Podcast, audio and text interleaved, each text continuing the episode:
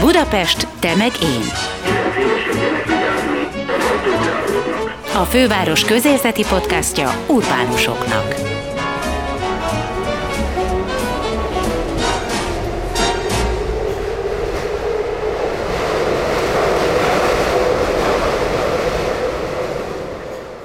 Sziasztok! Ez itt a Budapest, te meg én podcast, a stúdióban Gellért Gáborral és Veres Dórával.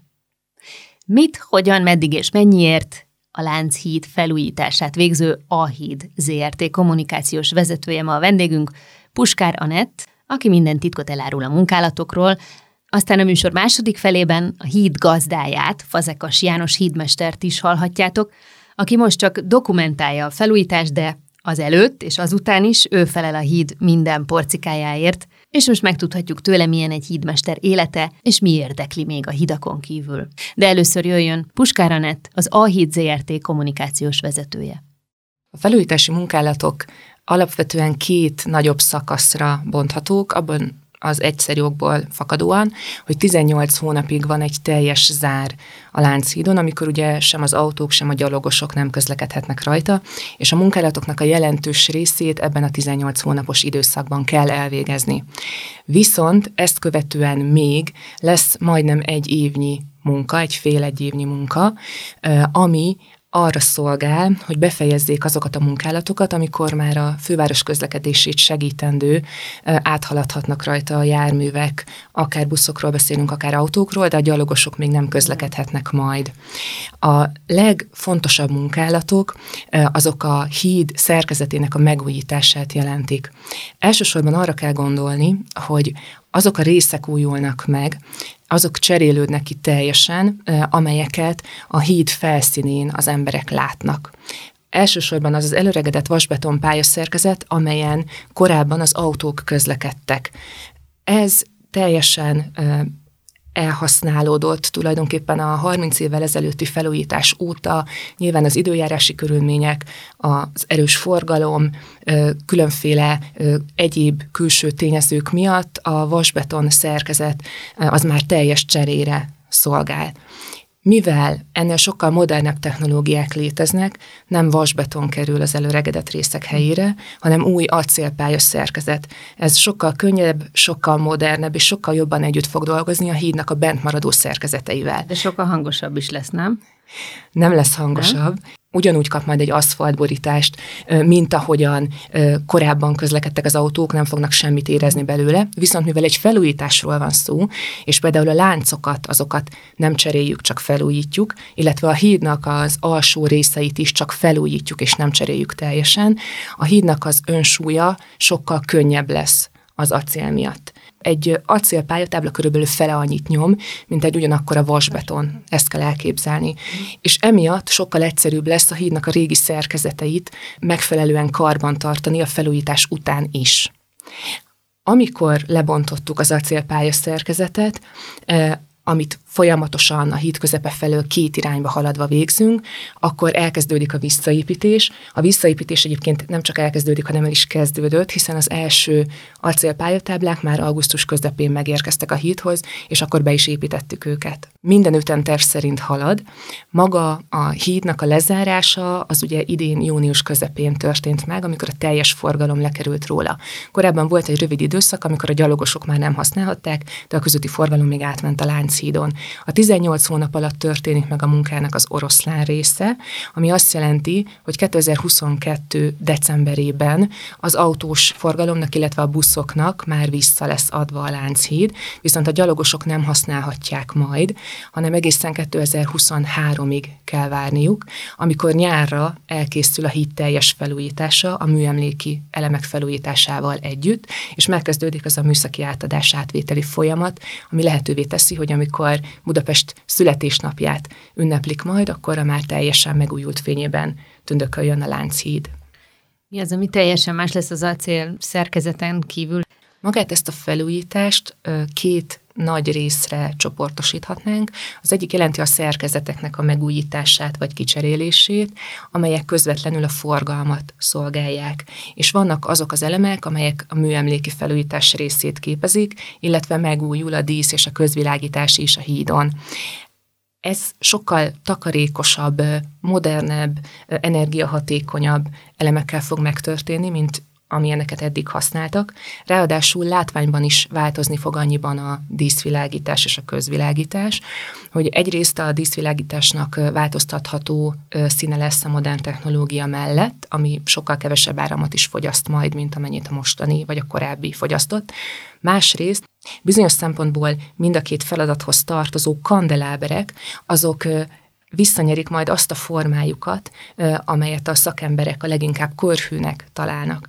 Ez azt jelenti, hogy a korábban egy ágú kandelábereket három ágú kandeláberekre fogjuk cserélni. Ez is egy nagyon bonyolult munka egyébként, hiszen sok olyan műemléki elem van a hídon, tudjuk, hogy a Lánchíd egésze az a világörökségnek a része, amelyhez komoly kutatómunkát kell végezni, hogy megfelelő szinten történjen meg a helyreállítás. Például mondjuk ahhoz, hogy bizonyos öntvényeket, vagy akár kandelábereket is korhűen tudjanak helyreállítani, a szakemberek tanulmányozzák a Lánchídról a történelem során készült fotókat, kinagyítgatják az apró részleteket, összevetik a későbbi korokban a felújítások során visszahelyezett elemekkel, aztán készítenek róla például 3D-s rajzokat, és csak majd ezeknek az elfogadása és csiszolása után kezdik el legyártani azokat a kandelábereket, amelyek valóban oda fognak kerülni a Lánchídra. Az oroszlánokat már lehetett hallani, elszállították restaurálásra. Velük mi fog történni? Tisztításról van szó, vagy valami nagyobb beavatkozáson is átesnek? Nagyobb beavatkozáson átesnek ezek az oroszlánok. Ugye tudni kell, hogy a Lánchíd hídfőiben kettő-kettő oroszlán őrizte tulajdonképpen a hidat. Akiknek a legendával szemben igenis van nyelvük nyelvük is van, sőt, fogaik is vannak, és például a felújítások során egy komoly, hát úgy mondhatnánk, hogy dentálhigiéniai kezelésen kell átesniük. Nem csak megmossák a fogakat, hanem pótolják is azokat, amelyek kitörtek, vagy valamilyen formában károsodtak a hídon töltött egy, egy idő alatt. lehet foghiánya. Ez egy nagyon érdekes dolog, mert hogy maradni fog az a foghiány, ami korábban is létezett, ugyanis ennél is az az alapelv, hogy azokat a dolgokat pótolják csak, és azokat építik vissza, amelyek valamikor léteztek, tehát ahol nem voltak az oroszlánnak fogai, oda nem fog bekerülni egy teljes oroszlán fogsor. Egyébként viszonylag komplex folyamat az, hogy az oroszlánokat megfelelő módon helyreállítsák, hiszen nem csak tisztítani kellett őket, hanem azért rengeteg egyéb károsodás is történt velük, hát megviselte azt a sóskúti mészkőt, amit felhasználtak az oroszlánoknak a faragásához az idő. Emiatt például vannak olyan apró repedések, amelyeket majd ki kell rajtuk javítani, ezen is dolgoznak a restaurátorok, hogy a megfelelő anyagokkal tudják pótolni, és nyilvánvalóan az oroszlánok eltávolításakor is látszódott, hogy ugye három kőtömből voltak ezek eredetileg kifaragva, három kőtömbben is fognak visszakerülni majd a hídra, azt is meg kell oldani, hogy megfelelő anyaggal ragasszák, illesszék őket össze, hogy nagyon hosszú ideig őrizhessék majd a megújult láncidat is. A BKK oldalon lehet olvasni friss híreket a Lánchíd felújításával kapcsolatban, és nagyon izgalmasnak találtam egy történetet, amire kíváncsi lennék, hogy hogy, hogy zajlott pontosan, hogy törökkori ágyugolyok kerültek elő a vízből, a Dunából, híd alól. Ez fantasztikus. Igen, még a híd felújításának úgy mondjuk, hogy az előkészítő részéhez tartozott számos olyan elem, ami csak arra szolgált, hogy amikor megtörténik a teljes lezárás, akkor rögtön munkához tudjunk látni. És például ennek a csak kapcsolódó munkálatnak, illetve előkészítő munkálatnak volt a része az is, hogy a meder, mederről felvételek készültek, hmm. Ugye a, a Dunának ezen tájékát azért már többször átvizsgálták, de mégiscsak lehet meglepő dolgokra bukkanni bennük. egyrészt viszonylag nagy nyilvánosságot kaptak például azok a rollerek is, amelyeket tucatjával haláztak ki a híd medréből, közvetlen környezetéből, másrészt pedig igen, például ezeket a törökkori ágyugójókat is sikerült kiemelni és feltárni az előkészítő munkálatok során. Ez azért különleges dolog, mert hogy mégiscsak a belvárosi Duna részről van szó, ráadásul ezen a szakaszon sok több feltárást is végeztek már, elég csak arra gondolni, hogy például amikor a második világháború végén megpróbálták felrobbantani a Dunába robbantani a hidat, akkor ott nagyon sok elemet ugye a Dunából szedtek ki, tehát hogy ezek át voltak vizsgálva, mégis mutatja, hogy milyen gazdag a történelmi örökség, hogy ilyen hosszú idő után is lehet még új leletekre bukkanni. Ágyugójóból kettő volt az, amit ki lehetett emelni, és nagyon örültek neki egyébként a muzeológusok, mert ez egy, ez egy nagyon ritka lelet. Ritka lelet, és ők egyből tudták, hogy milyen korból származik? Nem tudták egyből, ezt tudni kell, hogy amikor ezeket az elemeket kiemelik, az bizonyos, bizonyos szempontból már egy folyamatnak a végét jelenti, hiszen először merülő búvároknak kell felderíteni, hogy mi van ott a Duna alján. Ezt úgy lehet elképzelni, hogy abszolút nem egy medencés merülés körülményeiről beszélünk, vagy egy tengeri halakat tanulmányozó búvártúráról, hanem tulajdonképpen semmit nem látnak a Duna alján, annyira erős a sodrás, ezért gyakorlatilag tapogatják, hogy mi van körülöttük. Nyilván léteznek szonárfelvételek is, de azokon az igazán nagy dolgokat lehetne csak látni. Tehát ezeket az apró tárgyakat, apróbb tárgyakat, mert nyilván egy ágyugójó azért nem olyan kicsi, gyakorlatilag kézzel tapogatták ki. Ezek a munkálatok a különféle műemléki helyreállításokkal együtt természetesen szakfelügyelet mellett zajlottak, ezért értesítették a búvár régészeket is arról, hogy találtak valamit, és nyilván akkor is még csak tapogatni lehetett, tehát először azt sem tudták eldönteni, hogy, hogy pontosan milyen korból származhat, illetve az sem volt biztos, hogy egyébként ez kőből készült ágyugójója, vagy valamilyen más anyagból, és azért, amikor kiemeltük, akkor nagyon kellett rá figyelni, hogy megfelelő módon rá kellett kötni egy hajóra, és aztán elvinni egy olyan területre, ahol a daru ki tudja emelni.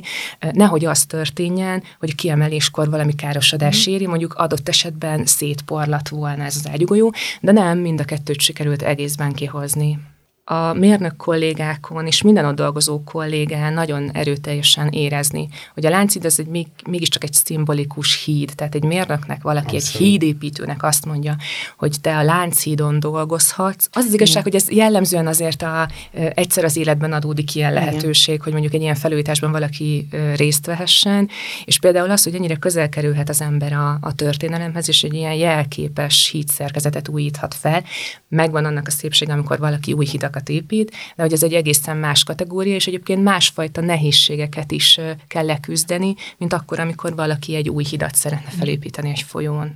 Mennyire veszélyes egyébként ez a munka? Nyilvánvalóan úgy dolgozunk a hídon a felújítás során, hogy van egy olyan a híd aljára függesztett állvány, ami mint egy árnyék végig kíséri a híd szerkezetét alulról.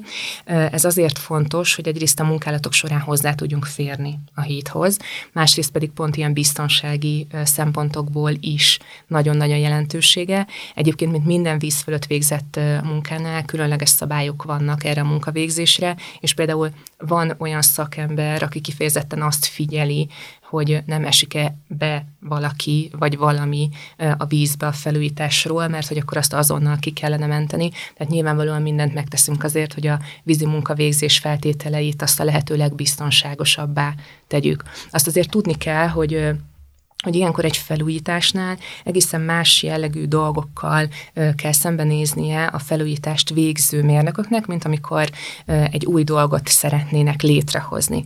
Ha mondjuk egy házépítéshez hasonlítanánk az egészet, akkor hogyha mondjuk egy új házat szeretnénk építeni, akkor megterveztetjük, kiválasztjuk az anyagokat, megvan hozzá a telek, felhúzzuk, nagy probléma nem történhet. Egy felújításnál mindez úgy néz ki, hogy megbont az ember valamit, belenéz, mi van ott, vajon az nem, mint amire számítottunk. Ráadásul a hídnál ugye az is nehézséget okozott a Lánchíd esetében, hogy nagyon hosszú ideig a hídmester az tulajdonképpen a hídvizsgálatokkor vagy fönt a hídon tudott sétálni, vagy pedig lent egy vizsgáló járdán gyakorlatilag bekúzta a híd alját, de nem volt arra lehetősége, hogy teljes mértékben átlássa, hogy milyen állapotban van alulról a hídnak a szerkezete. És igazából, amikor felépítettük még a híd teljes lezárása előtt ezt a függesztett állványzatot, akkor nyílt lehetősége a tervezést végző szakembereknek és a mi kivitelezés segítő mérnökeinknek is arra, hogy egyáltalán közelről megtekintsék, hogy a híd elemei alulról pontosan milyen állapotban vannak. A felújítás az egészen biztos, hogy nem volt már tovább halasztható, ezt megerősítette az az állapot, amivel találkoztunk, amikor felépült ez az állványzat, és akkor is, amikor lebontottuk róla ezt az előregedett vasbeton útpályát, és akkor tulajdonképpen a bent maradó szerkezeti elemeket teljes mértékben körbe lehetett nézni. Nagyon jellemző az, hogy például azokon a részeken, ahol valamiféle nyílás volt a hídon, akár azok az úgynevezett dilatációs szerkezetek, amik arra szolgálnak, hogy amikor a, a hőtágulás miatt a hídnak a formája egy picikét változik, akkor ezt a mozgást felvegye. Ott ugye szinte akadálytalanul egy ponton túl már le tudott jutni a sós hólé és a nedvesség. Azokon a környékeken például látszott, hogy nagyon erőteljes a hídnak a rozsdásodása, vagy pedig a hídnak az útpályájának a szélét, hogyha nézzük, az ugye feltűnően rossz állapotban is volt, illetve még vannak is azok a részek, amelyekhez nem lehetett hozzányúlni. Ez, ez nagyon fontos, hogy azt mindenki tudja, hogy ezeket a hibákat nem standard módszerekkel tudja kiavítani az ember. Tehát nincsen egy olyan lánchídbolt, ahova bemegyek, és akkor mondom, hogy szeretnék kérni 380 méter hosszúságú elemet, hanem ez ilyenkor úgy történik, hogy ha megtalálunk egy hibát, akkor arról egyrészt egy részletes hibatérképet kell készíteni, ennek a nagyságrendje több ezres, mert csak a keresztartónként 40-50 hibát megjelölnek a kollégák, ezt aztán egyesével meg kell vizsgálni, hogy milyen technológiával javítható, javítható-e, és aztán külön terv készül arra, hogy pontosan hogyan kell ezt javítani, egyedileg legyártják a szükséges alkatrészeket, és ennek következtében tudják a helyszínen beépíteni, hogyha mondjuk valamit ki kell cserélni. Tehát ez egy nagyon-nagyon összetett folyamat, és bizonyos szempontból ismétlődő is, mert ahogy haladunk elő a munkálatokkal, egyre több helyen látjuk ezeket a hibahelyeket, tárjuk fel ezeket a hibahelyeket, és folyamatosan dolgoznak a tervezőirodában, folyamatosan dolgoznak az acélszerkezeteket gyártó gyárban, a háttérben, hogy minden ütemezetten tudja követni a megfelelő logikát, tehát hogy ne legyenek üres járatok. Sokan nem értették, hogy miért a híd közepéről kell elkezdeni ennek a vasbetonpályának a felszeletelését és eltávolítását. Ezt ugye úgy kell elképzelni, mint hogyha egy süteményt felszeletelnénk a tepsiben, először darabokra vágjuk, aztán pedig ezeket a szeleteket egyesével ki kell vinni a híd szélére, és majd innen szállítják el ezeket ahogy kikerülnek ezek a szeletek, és a híd közepén tulajdonképpen ilyen rácsos lyuk képződik, rögtön jönnek a szakemberek, megjelölik ezt a hibatérképen, felmérik, kiavítják, megmérik, megtervezik, legyártják, és ezután tudnak következni, szintén középről beillesztve azok az új acélpálya táblák, amelyekből tulajdonképpen összerakjuk a hídnak az új pályaszerkezetét, és amikor ezeket föltettük, akkor alatta tovább folytatódik a munka. Komoly figyelem szegeződik erre a munkálatra, Igen. nyilván azért is, mert van egy politikai felhangja ennek az egésznek. A Lánchíd, amikor arról beszélek, hogy, hogy világörökség része és egy szimbolikus épület, akkor az a történelmi és nagyobb távlatban mutatott jelentőségét emeli ki, viszont mindenkinek van hozzá személyes kapcsolódása is. Tehát nekünk írtak olyan emberek levelet, akik nem budapestiek, öt évente egyszer sétálnak át a Lánchídon, és hogy ugye jól fogjuk csinálni, mert hogy a kedvenc hídja a Lánchíd, és hogy nagyon szeretné, hogy ez megújuljon. Tehát, hogy érezni ezt a segítő figyelmet. A másik része, hogy a világörökségi helyszínen dolgozunk, a főváros szívében. Tehát ez egy olyan munka, amire nagyon sokan rálátnak mindenféle szempontból, fizikailag is rálátnak, és azért nekünk is fontos, hogy itt tudják, hogy mi történik a, a hídon, ezért is van az, hogy kivitelezőként is nagyon fontosnak tartjuk, és szerencsére, mint fővárosi részről, mint pedig a projekt gazdáját jelentő BKK részéről azonosak a törekvéseink, hogy minél több mindent megmutassunk ebből a munkából. Ez a csapat, ez körülbelül hány főből áll? Ez naponta is változik, hetente is változik ahhoz képest, hogy éppen a munkálatoknak melyik részén van a hangsúly, hogy inkább bontunk-e, inkább építünk-e. Mm. Ott ugye külön dolgoznak a gyárban egy jelentős csapattal, van előtte egy előkészítő helyszín, ahol csak levágják ezeket az acéltáblákat, megfelelő formára vágják, mielőtt összehegesztenék. Dolgoznak rengetegen rajta a tervezőirendában, mindenféle háttér folyamatokban, és utána van szó arról, hogy akkor a, a munkaterületen mennyien mozognak egy nap. Ez így eltérő, ilyen 60-80 fő az, ami, amivel így számolhatunk a munkaterületnek a szintjén, és a háttérben nagyjából még egy ilyen 100-120 fő az, aki biztosan lánciddal foglalkozik minden nap. És akkor a másik szám, ami mindenkit érdekel szerintem, Lánchíd eredeti építésekor, hát csak a híd az 4,4 millió arany forintba került, képzeljétek el, még a 19. század végén, de szerintem erre mindenki nagyon kíváncsi, hogy most a 21. század elején ez mennyibe fog kerülni nekünk. Maga a kivitelezés, az nettó 18,8 milliárdos szerződést jelent. Nyilvánvalóan ennek van egy bruttó összege, és ehhez még hozzájönnek olyan kötelezően előírt projektelemek, mint hogy a műszaki ellenőrnek a költsége, a kötelezően előírt tartalékkeret, stb. Azt kell, azt kell ezzel kapcsolatban tudni, hogy biztos a hallgatók is tapasztalták, hogy az elmúlt egy-másfél évben volt egy hatalmas rali mind a, a munkaerő piacon, az építőipari munkásokat tekintve, mint pedig az alapanyagpiacon. Tehát mondjuk hogyha csak egy fürdőszobát akart valaki felújítani, akkor láthatta, hogy tulajdonképpen pár napig érvényes ajánlatok vannak bármire, Igen. és örülhet, hogyha szakembert talál hozzá. Egy belső építész ismerőse mondta, hogy, hogy régebben három hónapra adtak egy árajánlatot, most meg 30 napra adnak. Uh-huh. Mi találkoztunk olyan pont acél szerkezet esetén, hogy, hogy már két-három napos érvényességgel adtak ki árajánlatokat, és akkor még csak az alapanyagról beszélünk. Mi ugyan Magyarországon, tehát Csepelen gyártjuk le az elemeket, amelyek beépítésre kerülnek a hídba, viszont mondjuk az acélgyártás az egy abszolút nemzetközi piac, tehát hogy ezek a mozgások, ezek mind befolyásolják a magyar építőiparnak az árait is, egészen kicsi szinten, akár egy, egy házépítéskor egy vasbeton szerkezetét. Ugyanez ugye felnagyítva jelentkezik egy ilyen projektnél, plusz, ami viszont magyar specifikus dolog bizonyos szempontból, az a forint és az eurónak a az árfolyam változása volt, ami szintén hektikus dolgokat eredményezett, viszont nyilvánvalóan megfelelő számítások előzték meg azt, hogy ez a projekt elkezdődjön, és amikor ilyen részek vannak, vagy felmerülnek, akkor az a megrendelőnek, a tervezőknek, kivitelezőknek, minden projekt résztvevőnek közös felelőssége, hogy ezeket megfelelő módon tudja kezelni. Nagyon jó kijárni egyébként erre a munkaterületre, Hát igen, neked ráadásul ott van most az irodád, ugye? Igen, igen, igen, igen. Én ott lakom részben egy konténerben, úgyhogy első osztályú kilátásom van a, a munkálatok állására. Nagyon látványos egyébként, hogy hogy halad előre a munka.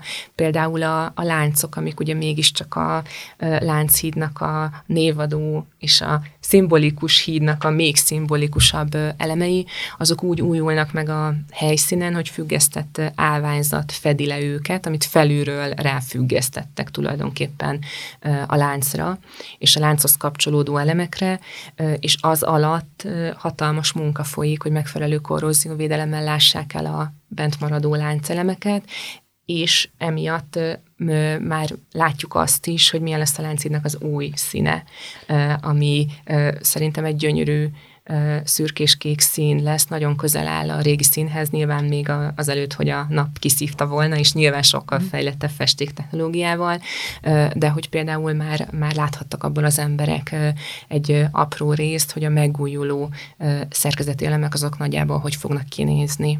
Ahogy ígértük, a következő percekben megismerhetitek a Lánchíd hídmesterét, Fazekas Jánost. Nagypapád is, meg az édesapád is hídmester volt. Voltak más elképzéseid, vagy, vagy kötelességed volt továbbvinni a szakmát? Egyáltalán nem, nem volt kötelesség, tehát nekem egy annyira természetes dolog volt, hogy apukám a hídmester, mint bárki másnak, hogy tudom, apukája vízszerelő, vagy, vagy autószerelő, vagy bármilyen szakmája van. Az a híd valahogy mindig hozzátartozott a családhoz, de ilyen elvárás, hogy te majd valahogy hídmester leszel, nem jött szóba, nem merült föl soha. Fiatalon, ahogy az ember gondolja, nagyon tágas a világ. Én mindent ki akartam próbálni. Például kezdve ott, hogy már az óvodába kiderült, hogy jobbak a rajzkészségeim másoknál, állandóan ki voltak téve a rajzaim. Jól el lehetett engem foglalni, hogy adtak egy papírt, és akkor rajzoltam mindenféle többek között egész kisrác koromban már egész jól lerajzoltam a láncidat. Uh-huh. Úgyhogy egyébként ott laktunk az alagútban, abban az időben az volt a szokás, hogy minden hídmester ott lakott a, a hídnál, mivel akkor csak még vonalas telefon volt, és akkor így el lehetett érni a hídmestert, és bármi baj volt a hídon, mint egy jó házmester, rögtön ott van a házba, és el tudja hárítani a hibát. Egy jobb oldalt van, a Hunyadi út felé eső oldalon vannak a lakások, meg ott van egy műhely, egy és oldal. a bal oldal, tehát a Sikló felelői oldalon van a hídmesteri iroda, jelenleg én és az az irodád. Most. Uh-huh. Igen, ez nagyon izgalmas dolog volt, tehát már óvodás koromban kérdezték, hogy hú, ti az alagútban laktok, és tényleg apukád a hídmester, fú, ez egy izgalmas, mesélj nekem erről. Azóta végig kísér szerintem, egész életemet végig fogja kísérni ez a kérdés. És téged annyira megérintett ez a hídmesterség, hogy sokat gondolkodtál azon, hogy inkább sportról legyél, vagy inkább zenész. igen, igen, igen. Hát eh, fiatalon jó mozgásom is volt, tehát hogy én, én már úgy futottam, mint a nyúl, tehát rögtön kiszúrtak sportegyesületek, kipróbáltam az öttusát, kipróbáltam a, a, az úszást, kipróbáltam a, a vívást, külön-külön mindenféle sportágat, aztán kikötöttem az asztali tenisznél, nálunk az is családi hagyomány volt. Lent a Lánckamrában van egy ilyen felső terem, azt apukám berendezte pingpong szobának, oda jártunk be családilag pingpongozni, úgyhogy az egyik nagybátyám egész magas szinten játszik, és a két testvérem, lány testvérem is oda került a statisztikába. Hát Európa bajnok mind a kettő. Fantasztikus tényleg. A dolog úgy kezdődött, hogy kisrácként sokszor jártunk át a nagypapámhoz a Margit hídra és ott lakott a nagybátyám, aki gitározott, és mindig ott lógott egy ilyen ócska gitár, és én a végén már átjártam csak a gitárért, tehát beleszerettem a gitározásba, ott kezdődött minden. Aztán megnéztem a Nehéz Nap éjszakája című filmet, és akkor, akkor úgy döntöttem, hogy én, én ezt akarom csinálni. És, és úgy látom, hogy te tudtál is gombafrizurát csinálni magadnak, nem? Igen, igen, igen. Ment az. Nekem akkor eszembe se jutott a híd. Olyan jó volt, hogy apu a hídmester, és én azt hittem, hogy ez örökre így marad. Meg hát édesapádnak gondolom kevés lány sikított. Hát igen, igen, irigyeltek. Amikor úgy beindult az élet, akkor az egyik nagybátyám mondta, hogy hát de kár, hogy nem lettem zenész. Mondd el azt a pár zenekart, amivel meghódítottad a világot, csak nem. Mint hát, minden más magyar zenekar. Az első zenekarom a Sikátor együttes volt, az e, tulajdonképpen a vérmezőn összeverődött kis csapatból összejöttek egész jó zenés rácok, és megalakítottuk a, a zenekart, és ez pont abban az időben volt, hogy nagyon nagy pesgés volt. Akkor jött el a magyar zenei életbe egy olyan, hogy rengeteg zenekar volt, és akkor próbáltak megújulni, és hát egy ilyen koncertre a Kasságklubba bekéreckedtünk egy zenekar elé, és ott föl is fedezett minket Wilper Timre, azt mondta, hogy ez zseniális, ez a gyilkos penoloszpóra, ebből, ebből slágert csinálunk. Mm. Elindultunk egy tehetségkutatón, azt megnyertük ezzel a zenekarral, és kaptunk egy éves orivizsgát, és közben már készült az start lemez, tehát lemezen is megjelent ez a gyilkos peronuszpóra. Aztán, mivel ez elég rövid életű zenekar volt, a gitárossal együtt valami újba kezdtünk bele, megalakítottuk a Szexepil együttest. A Rádai klubba elkezdtünk játszani, és ott úgy beindult. És magyar szinten ez az együttes legendás lett. Hála Istennek, igen, szerencsém volt, hogy ilyen jó zenészekkel játszottam együtt. Aztán jött egy váltás, hogy a zenekar egy része angolul akart énekelni, ezután átmentem a Kettes Műsor nevű zenekarba, ahol viszont egy ilyen csodaként megnyíltak az ajtók, és egy nyugat-európai turnén vettünk részt. Utaztunk Hollandiába, Svájcba, Németországba, Párizsba, Molerusba játszottunk. Úgyhogy nagyon nagy élmények voltak. Utána felosztott sajnos az a zenekar, és ez a turnézással befejeződött a dolog. Én meg közben megismerkedtem az első feleségemmel, és hát már jöttek a gyerekek, és akkor tartottam egy kis zenélési szünetet, egy olyan huszonvalahány évet. És jött a híd. Apukám szólt, hogy a Szabadsághíd üres, és én örömmel elvállaltam a Szabadsághíd hídmesterét, tehát 86-ban oda kerültem. Akkor kezdtem el ezt a szakmát, de közben zenéltem, tehát én ö, ö, úgy hídmesterkedtem, hogy esténként jártam próbára, koncertekre. Majd miután abba hagytam a zenélést, megtaláltam a, a rajzfilmezést, és ez az időszak a 90-es évek valójában nekem egy olyan egész 2000-es, 2000-es évek elejéig a rajzfilmezéssel telt. Rajzfilmekben rajzoltál? Igen, hát úgy alakult, hogy ott a Láncidnál lakott Dargai Attila, vele sétáltattunk kutyát. Vagy rókát. Minden, minden abba az irányba húzott. Eljutottam egy olyan pontra, hogy animátor lettem, és a 92-ben ott hagytam a, a Szabadsághidat. Tehát teljes mértékben főállásba elmentem animátornak a Pannonia filmstúdióba. Apukám miatt szomorú is volt, úgyhogy akkor került oda egy idősebb hídmester, amiben már animátorkodtam, az a hetedik testvér, volt egy ilyen... Aztán az utolsó dargai, nem? Igen, igen, igen. Ami egy ilyen nagy film, amiben dolgoztam, az a a Borsószem herceg kisasszony, az egy amerikai megrendelés volt. Talán ami, ami a legemlékezetesebb, akkor megcsinálták a Macskafogó kettőt, akkor még összezördült az animációs szakma nagy rész, és ott néhány layout rajzot én is csináltam a Macskafogó kettőbe. Amikor készült az első rész, akkor még nem dolgoztam a rajzfilmbe, de mindig szerettem volna. Nem azt a rajzfilmet. Igen. Hát akkor csináltál pár dolgot. Milyen érdekes, hogy legismertebb mégis a hídról vagy.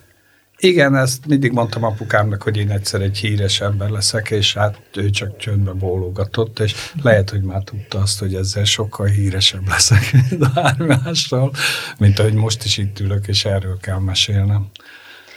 És akkor szerintem kanyarodjunk is erre, hogy hogy néz ki a hídmesternek egy napja. Pontosan mit jelent ez a munka? Hogyan kapcsolódsz a hídhoz napközben? Ezt úgy fogalmaznám meg, hogy mint, mint egy ilyen gondnok. Ott vagyok minden nap, minden nap eh, végignézem a hidat, bármi gond van, én tudok róla. Talán én ismerem a legjobban a hidat, mivel minden napot töltöm, sőt, a, mint ahogy édesapám ott lakott, szinte vele élt a híddal úgyhogy mondhatom azt, hogy én a híddal élek, nagyon-nagyon sokat sétálok rajta. A munkaköri leírásban benne van, hogy naponta kétszer legalább a járdákon, meg az aluljárókon, meg a különböző részeken végig kell menni, meggyőződni róla, hogy semmi se veszélyezteti a gyalogosokat, meg a forgalmat, tehát ez normál állapotban, amikor üzemel a híd és elég sok ilyen helység van a hídakhoz, tehát vannak ilyen alapépítmények, lánckamrák, minden híd más és más. Lánchidat három mondatban el tudnád mondani, hogy ez milyen típusú híd, és hogyan van ez szerkezetileg, de valahogy úgy, hogy értsük. Ezt meg tudod úgy fogalmazni? Megpróbálom, persze. Ja. Három nyílású, függesztett lánchíd, ez olyan szörnyen hangzik, de valójában ilyen a szerkezete. Úgy kell elképzelni a lánchidat, hogy a fő tartóelem az, azok a láncok. A láncok lánclemezekből állnak, mint a kerékpárlánc, össze mhm. vannak csavarokkal csavarva, és ezek vannak kifeszítve a Duna fölött.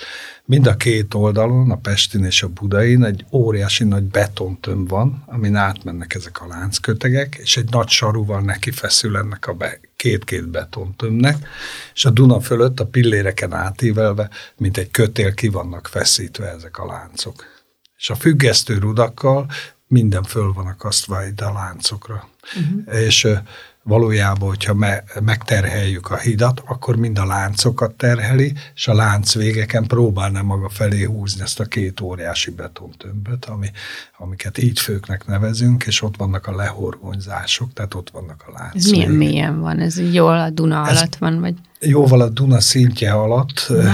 benyúlik egészen a Clark Ádám tér közepéig, tehát ott a füves uh-huh. rész alatt egy óriási nagy terem van, ahol ezek a lehorgonyzások vannak, illetve elkezdődnek ezek a betontömbök, és a pesti oldalon is láthatjuk. Például a, a budai oldalon azért kerül egy teljes félkört a 19-es villamos, hogy kikerülje ezeket a lehorgonyzó kamrákat. Mm azért nem tudott egyenesen menni, illetve hát a Pesti oldalon is van egy kis íve a kettes villamosnak, és négy ilyen láncvég van, és mindegyik ilyen láncvégre körülbelül ezer tonna feszítő erő jut. Valamennyit fölvesznek a pillér tetején lévő sarok is, de valójában ez a terhelés mind a láncokra jut. Tehát a láncit például igazából cserélhetők a pályalemezek, meg ezek a tartók, de valójában a lánclemezek minőségétől függ. Ha egyszer ezek majd elérnek egy kritikus állapotot, az azért az nagyon nagy munka és költség a maga, maga ezeknek a kifeszített lánc, láncoknak a cseréje. Akkor ez most nem is történik. Az most nem is, nem is, hát még azért van bennük jó pár évtized. Jelen pillanatban minden hídmester két hídra felügyel. A fővároshoz hét darab híd tartozik, és úgy lett a kiosztás, hogy nekem nem jutott másik híd, tehát én vagyok az egyetlen hídmester, aki a Lánchídra és az alagútra felügyelt. Lehet, hogy kapok még egy hídat, ha majd egyszer épül egy újabb híd. és akkor gondolom, neked elég sok munkád volt, mert minden nap szóltál, hogy hú, gyerekek, ez rozsdásodik. Igen, volt olyan időszak, amikor szinte napról napra mindenhol újabb helyen rozsdásodás jött elő, tehát nagyon-nagyon időszerű volt már, hogy elkezdődjön a felújítás. A hídnak melyik része volt az, ami ennyire veszélyes volt? Mit láttál te? Mi az, ami nagyon nagy baj és, és halaszthatatlan felújítást igényel? Nagyon rossz állapotban volt a hídnak a járda és a, a pályalemeze. Tehát ezek a vasbeton elemek már, már potyogtak le, rozsdásodott bennük a vas, sok felvételen lehet látni többször végig mászott egy alpinista csapat, hogy leverje, mert ezek az autókra, a hajókra potyoghattak. Tehát, hogy ez, ez nagyon oda kellett figyelni. A céltartó szerkezetnél is volt egy-két kritikus hely, ahol már olyan szintű volt a rozsdásodás, hogy azért ott kellett építeni egy ilyen megerősítést például. Valójában a végén már igazán nem is engedték rá a buszokat, nagyobb terhelésnek ne legyen kitéve amikor ilyen felújítás van, akkor neked mi a dolgod? Mit kell tenned? Hát a legelejében nagy segítség volt, a eleve a tervezésnél. Tehát én láttam sok mindent, tőlem is sok mindent megkérdeztek, tehát meg tudtam mutatni nekik egyből, hogy, hogy igazán mire kéne odafigyelni. Kikérték a véleményemet is sok dologba így a tervezéskor, hogy ezt hogy kéne, mint kéne. És amikor indult a felújítás, segítettem a a kivitelezőknek, hogy hova, hogy jutnak le. Előzetes felmérések voltak. A végén adottam nekik az összes kulcsot, mindenhova be tudtak jutni, lezárták a munkaterületet, és ahogy elindult a munka, valójában onnantól kezdve én már csak megfigyelőként veszek részt, tehát ugyanúgy végig megyek a hidon, fotókat készítek, ugyanis egy hídmester mindig írja tovább a heti jelentést. Minden héten írunk egy jelentést, hogy mi történt a hidon. Most én csak rögzítem, hogy ezt csinálták meg, ezt mhm. festették le, ezt bontották el. Tehát mint egy napló rögzítve van nálam, hogy mi történt. Szerintem az igazi része akkor jön el, amikor elkészül a híd, és nagyon sok dolog garanciális lesz, tehát én fogom figyelni, hogy minden jól működik-e. Ez majd úgyis a forgalomba helyezéskor derül ki, hogy minden rendben klappol-e. Egyébként a magyar hidakra mindegyikre jellemző, hogy felmászkálnak rájuk az emberek.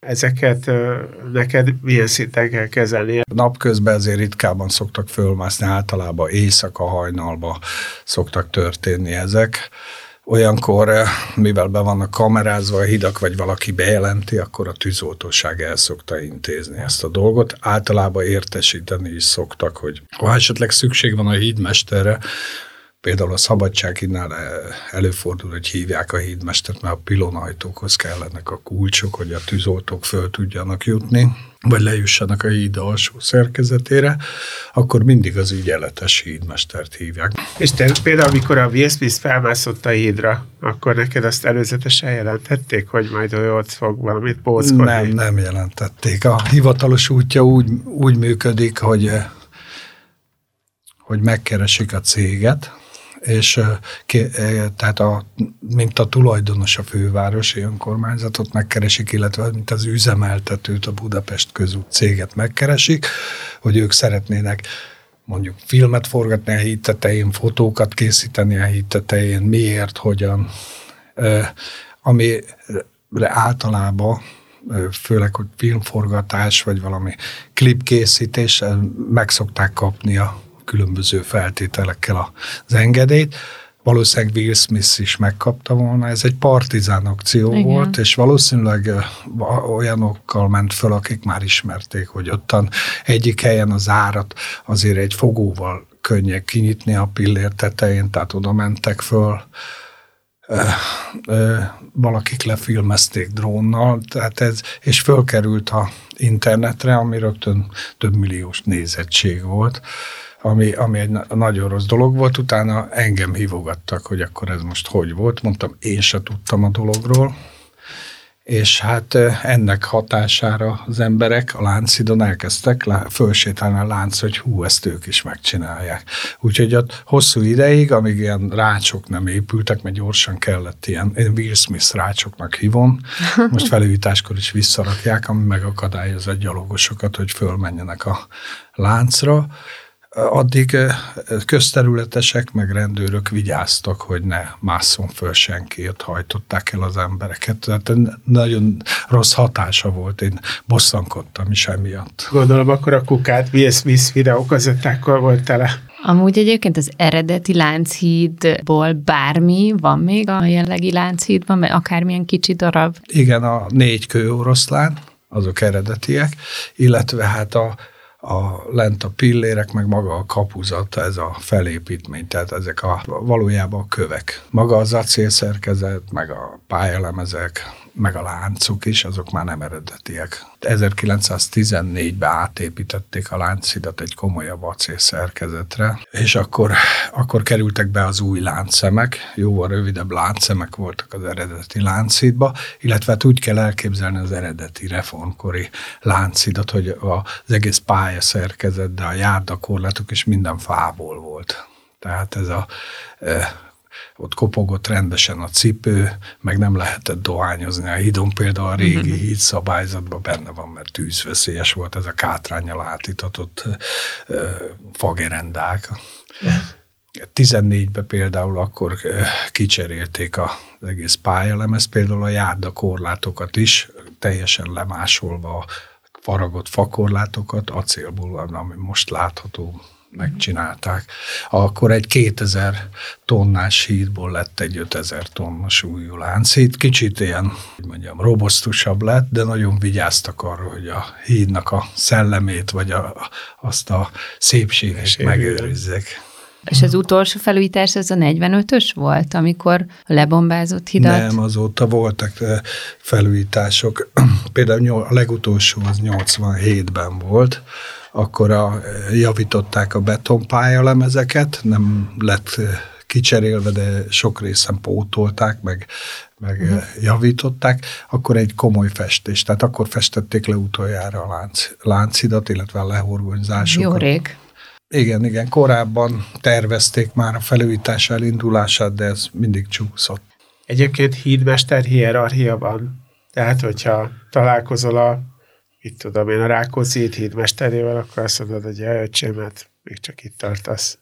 Hát nem, nincsen, nincs hierarchia, úgyhogy hogy mindenki szerelmes a saját hídjába. Tehát a, például a, a, a Szabadsághíd hídmestere, a, a, ő a Petőfi hídra is vigyáz, szerinte a legszebb híd a Szabadsághíd. Ez szerintem is nagyon-nagyon szép, de valahogy érzelmileg engem sokkal több minden köt a láncítót. De szerintem igen, ezt is el akartam mondani, hogy ezt már át is adtam a hídmester kollégának, hogy amikor ilyen önkéntelen mondja ki az ember, hogy a hidam, az én hidam, akkor, akkor azt mondtam, hogy na, akkor most már kezdett hídmester lenni, mert úgy valójában mindenki a sajátjának érzi, tehát mindenki úgy van vele, hogy, hogy az én gyerekem. Ez volt a Budapest Temegén podcast, melyet Budapest városarculati cégének megbízásából a Kinopolis Kft. készített. Ha tetszett, kövessétek az énbudapesten.hu weboldalt és Facebook oldalt, s figyeljétek további Budapest Temegén adásainkat. Illetve köszönjük, ha ellátogattok a Kinopolis Facebook oldalára, és megnézitek, meghallgatjátok és lájkoljátok további munkáinkat is. Gellért Gábor és Máj Tamás kollégáim nevében is búcsúzom, Veres Dórát hallottátok.